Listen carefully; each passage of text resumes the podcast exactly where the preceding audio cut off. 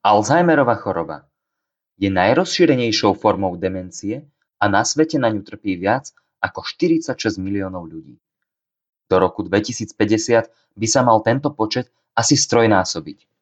Príznaky tohto ochorenia zahŕňajú opakované kladenie rovnakých otázok v prvotných štádiách, cez halucinácie v pokročilom štádiu až po stratu reči a schopnosti postarať sa o seba v tých posledných štádiách.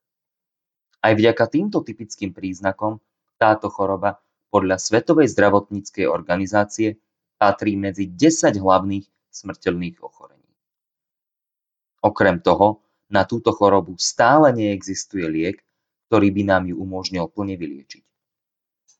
Vzhľadom na tieto skutočnosti je zrejmé, že do boja proti Alzheimerovej chorobe už roky vyrážajú celé vedecké a lekárske týmy. Napriek tomu, že len do výskumu Alzheimerovej choroby investovala americká vláda v roku 2018 asi 2 miliardy dolárov, stále tejto chorobe plne nerozumieme a nedokážeme sa jej efektívne zbaviť. Tento týždeň však svetovými médiami prešlo významné zistenie týkajúce sa možného pokroku v liečbe tejto choroby, konkrétne lieku aducanumab od firmy Biogen. V tejto pravidelnej dávke sa teda budeme sústrediť na Alzheimerovú chorobu, na základné informácie, hypotézy o jej možných príčinách a tiež sa porozprávame o zaujímavom objave týkajúcom sa tohto ochorenia. Ešte predtým by som chcel krátko podotknúť, že Alzheimerova choroba je veľmi komplexný fenomén a v tomto podcaste budem veľa zjednodušovať. Neurovedci, majte so mnou strpenie. Rovnako, žiadne informácie v tomto podcaste nie sú mienené ako medicínske rady a nemali by byť za ne považované. Okrem toho, ak máte nejaké otázky týkajúce sa pravidelných dávok o bioinžinierstve a medicíne, píšte na miro.pravidelnadavka.sk Prinášať vám tento podcast a rôzne zaujímavé témy si vyžaduje nemálo času a námahy. Ak vám počúvanie nášho podcastu dáva zmysel, prináša unikátne novinky, či poskytuje zaujímavé podnety na premýšľanie, neváhajte nás podporiť. Budeme vďační za akúkoľvek podporu. Všetko o tom, ako nás podporiť, nájdete na www.pravidelnadavka.sk Vopred ďakujeme, podporu si naozaj vážime. A teraz sa už pustíme do ďalšej pravidelnej dávky, ktorej sa venujeme Alzheimerovej chorobe, jej príčinám a možnému pokroku v.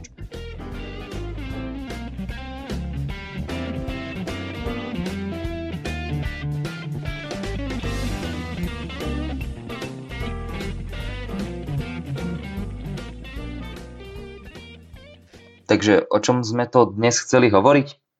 O Alzheimerovej chorobe. Práve výpadky pamäti sú príznakom, ktorý väčšine z nás príde na um, ak sa rozprávame o tomto neurodegeneratívnom ochorení, teda o ochorení, ktoré spôsobuje postupnú degeneráciu a smrť nervových buniek. V prípade, keď neurodegeneratívne ochorenia spôsobujú problémy s pohybom, hovoríme o ataxiách, zatiaľ čo v prípade problémov s myslením a s ním spojeným fungovaním mozgu hovoríme o demenciách. Alzheimerova choroba teda patrí medzi demencie. Jej počiatočné príznaky zahrňajú zábudlivosť, stratu pamäti a schopnosti rozhodovať sa, či opakované kladenie rovnakých otázok. Problémy s pamäťou sa následne prehlbujú v ďalších štádiách a vedú k problémom s rečou, k paranoji či k halucináciám. V posledných štádiách choroby sa môžu pridružiť problémy s prehltaním, pohybom či so stratou reči. A postihnutý tak zostane kompletne odkázaný na pomoc druhých a efektívne nedokáže sám fungovať. Človek sa po diagnostikovaní tejto choroby väčšinou dožíva 3 až 11 rokov. Aj keď Alzheimer priamo nespôsobuje smrť, štatisticky značne znižuje dĺžku dožitia. Aby sme pochopili tomu, čo zatiaľ vieme o Alzheimerovej chorobe, musíme si najprv niečo porozprávať o mozgu a neurónoch. Ako vieme, zdravý mozog obsahuje desiatky miliard neurónov, špecializovaných buniek, ktoré prenášajú a spracovávajú informácie pomocou elektrických a chemických signálov. Tieto bunky v mozgu si medzi sebou posielajú rôzne správy a následne posielajú správy a rozkazy ďalej do nášho tela, kde riadia rôzne procesy, od aktivácie svalov až po vylúčovanie rôznych chemikálií. Väčšina neurónov sa skladá z troch základných častí. Z bunkového tela, z niekoľkých dendritov a z axónu. Bunkové telo obsahuje bunkové jadro, ktoré obsahuje genetické informácie a kontroluje aktivitu bunky v závislosti na vonkajších podnetoch. Dendrity si môžeme predstaviť ako konárikové štruktúry, ktoré sa rozpínajú smerom od bunkového tela a zbierajú informácie od ostatných kamošov neurónov. Axón je zase dlhá káblovitá štruktúra na opačnej strane bunkového tela ako dendrity, ktorá vedie informácie k iným neurónom. Aby neuróny mohli správne fungovať a prežívať, musia vykonávať niekoľko základných funkcií. V prvom rade je to komunikácia s ostatnými neurónmi. V prípade, že neurón príjme dostatočne silný signál od iných neurónov, tento neurón vytvorí elektrický signál, ktorý sa šíri pozdĺž axónu a spôsobí uvoľnenie chemikálie, neurotransmiteru, skrze malú štrbinku nazývanú synapsia. Neurotransmiter sa následne naviaže na špecifický receptor iného blízkeho neurónu a vyvolá chemickú či elektrickú odpoveď, ktorá buď stimuluje alebo utlní aktivitu neurónu prijímajúceho signál. Podobne ako keď kľúč zapadne do správnej zámky, ktorú buď odomkne alebo zamkne. A tento dej prebieha skrze sieť neurónov v celom mozgu. Jeden neurón môže podľa odhadov mať až 7000 synaptických prepojení s inými neurónmi. Neuróny tiež musia mať fungujúci metabolizmus, teda proces rozkladania chemikálií a živín v bunke a ich následnej transformácie na chemikálie, potrebné na fungovanie bunky. Nervové bunky potrebujú na svoje fungovanie kyslík a energiu vo forme glukózy. Obe tieto látky sú zásobované krvou. Nečudo, že mozog patrí medzi najlepšie prekrvené orgány a konzumuje až do 20% príjmanej energie. Nakoniec, neuróny musia byť upravované a musia regenerovať. Na rozdiel od iných buniek v tele, ktoré žijú relatívne krátko, napríklad červené krvinky tuším žijú okolo 120 dní, neuróny dokážu u ľudí žiť viac ako 100 rokov. Skutoční bunkoví matuzalemovia. A to ani nerobia žiaden biohacking. Aby však neuróny mohli tak dlho vydržať, musia sa neustále udržiavať a opravovať. A tiež remodelovať. To znamená, že neuróny efektívne menia silu svojich prepojení s inými neurónmi podľa toho, aké stimuly dostávajú. Dospelý mozog dokonca dokáže v procese neurogenézy vytvárať nové neuróny. Samozrejme, náš mozog sa neskladá len z neurónov, ale aj z množstva iných buniek. V skutočnosti sú najpočetnejšími bunkami v mozgu gliové bunky, ktorých je v mozgu asi 10 krát viac. Tieto gliové bunky majú rôzne formy, ako napríklad mikroglie či astrocity. Také mikroglie spolu tvoria imunitný systém mozgu. Ochraňujú mozog pred fyzickým a chemickým poškodením a odstraňujú z mozgu rôzne odpadové produkty či cudzie látky.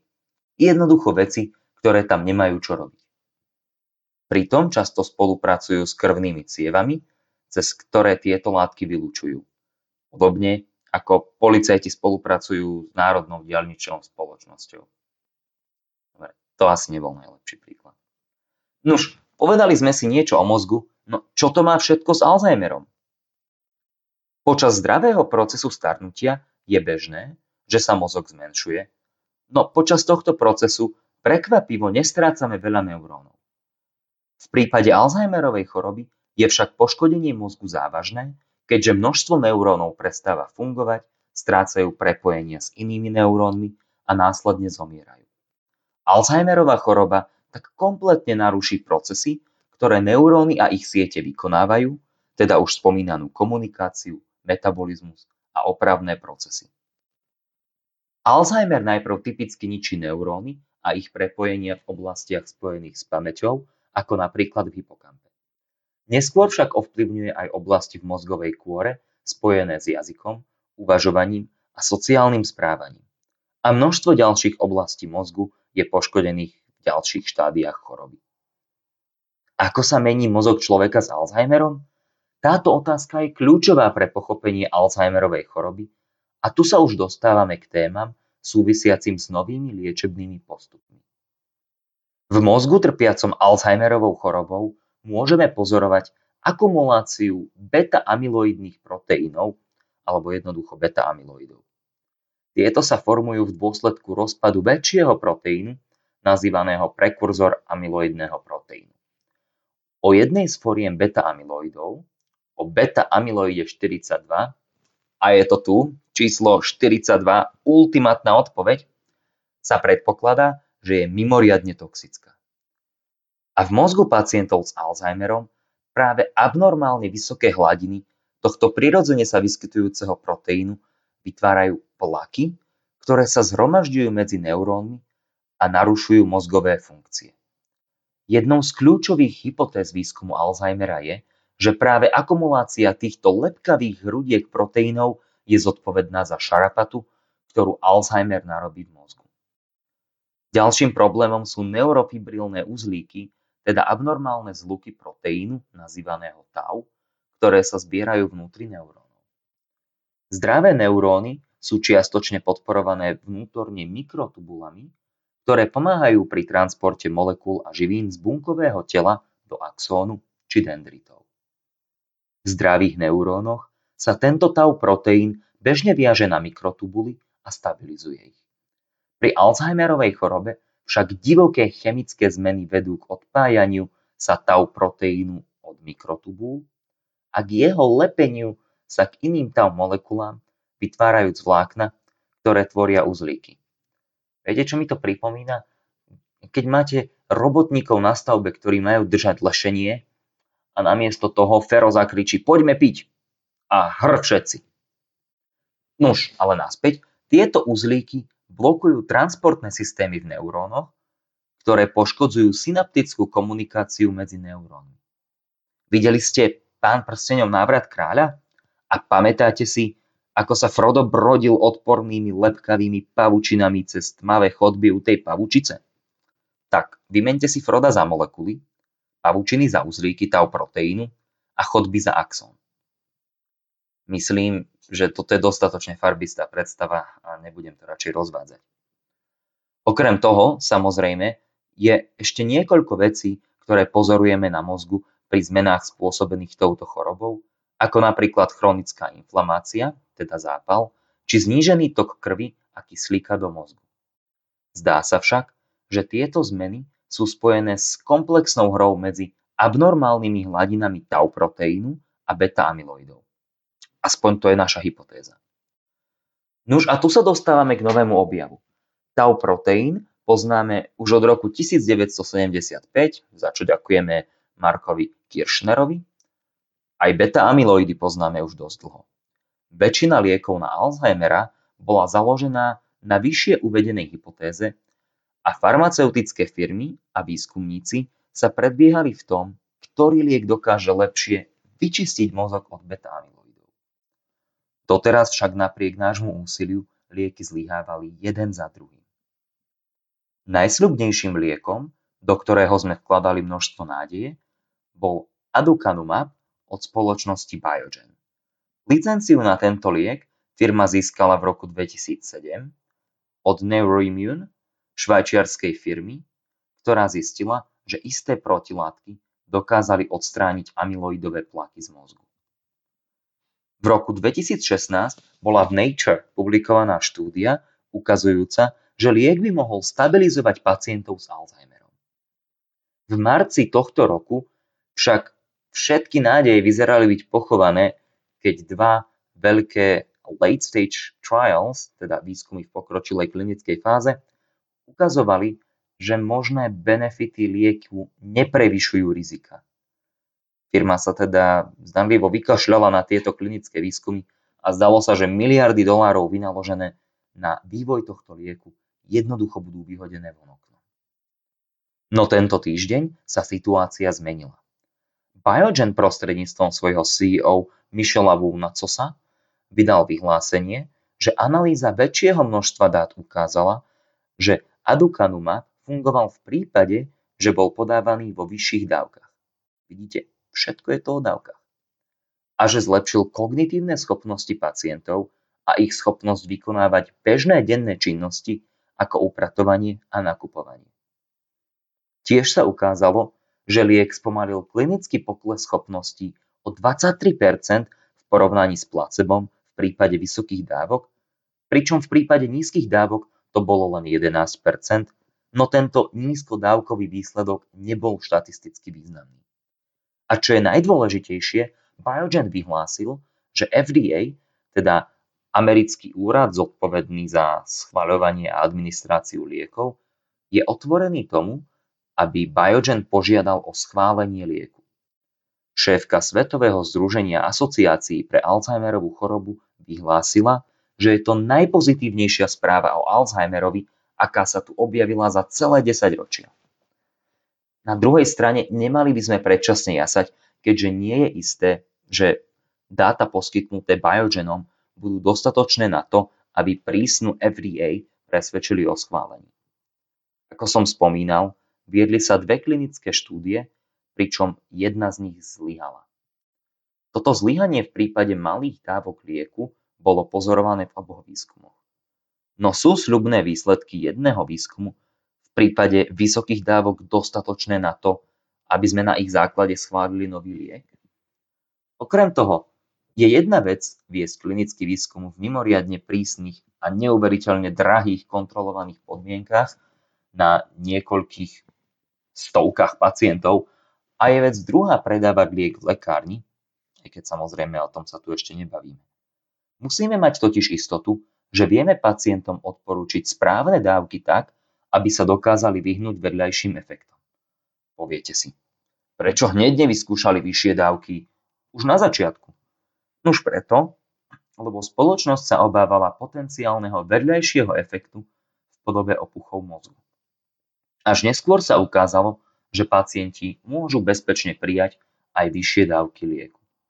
Zároveň treba oceniť, že Biogen bol v tomto prípade, aspoň podľa Scientific American, veľmi transparentný s dátami. Okrem toho, aj FDA sa mení. Niektorí analytici tvrdia, že pred niekoľkými rokmi by FDA takýto výskum vyhodila von oknom, no v poslednej dobe je vraj našťastie FDA oveľa viac priateľská k biznisu a oveľa trpezlivejšia. Čo teda povedať na záver? Miliardy na mnohé výskumy už boli minuté a pri lieku aducanumab existuje nádej. Možno nie v podobe žiariacej pochodne, no nie je to ani úbohá iskierka. Je to niečo medzi. Povedzme malý, no jasný plameň sviečky.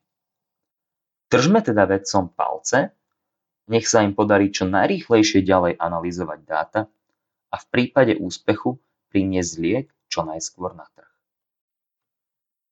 A aké sú tri hlavné veci, ktoré by sme si mali z tejto pravidelnej dávky zapamätať? Poprvé, Alzheimerová choroba je typ demencie, ktorá spôsobuje narušenie základných funkcií nervových buniek, teda komunikáciu, metabolizmus a regeneráciu. Po druhé, zdá sa, že Alzheimerovú chorobu zapríčinuje akumulácia beta-amyloidových plakov a uzlíkov tau proteínov. Po tretie, firma Biogen vyvinula liek aducanumab, ktorý vo vysokých dávkach vykazuje sľubné výsledky v zmysle spomalenia kognitívneho úpadku pacientov s Alzheimerom. Takže toto bola ďalšia pravidelná dávka, tentoraz zameraná na bioinžinierstvo a syntetickú biológiu. Už iba pripomínam, že pravidelnú dávku môžete odoberať v rôznych podcastových aplikáciách ako Apple Podcasts či Spotify. Ak neviete ako na to, kliknite na pravidelná dávka.sk, kde nájdete jednoduchý videonávod. A ak máte komentáre, návrhy či poznámky k obsahu tejto pravidelnej dávky, kľudne mi napíšte na miro zavinač pravidelnadavka.sk. Onedlho sa počujeme opäť a dovtedy nech vám to myslí.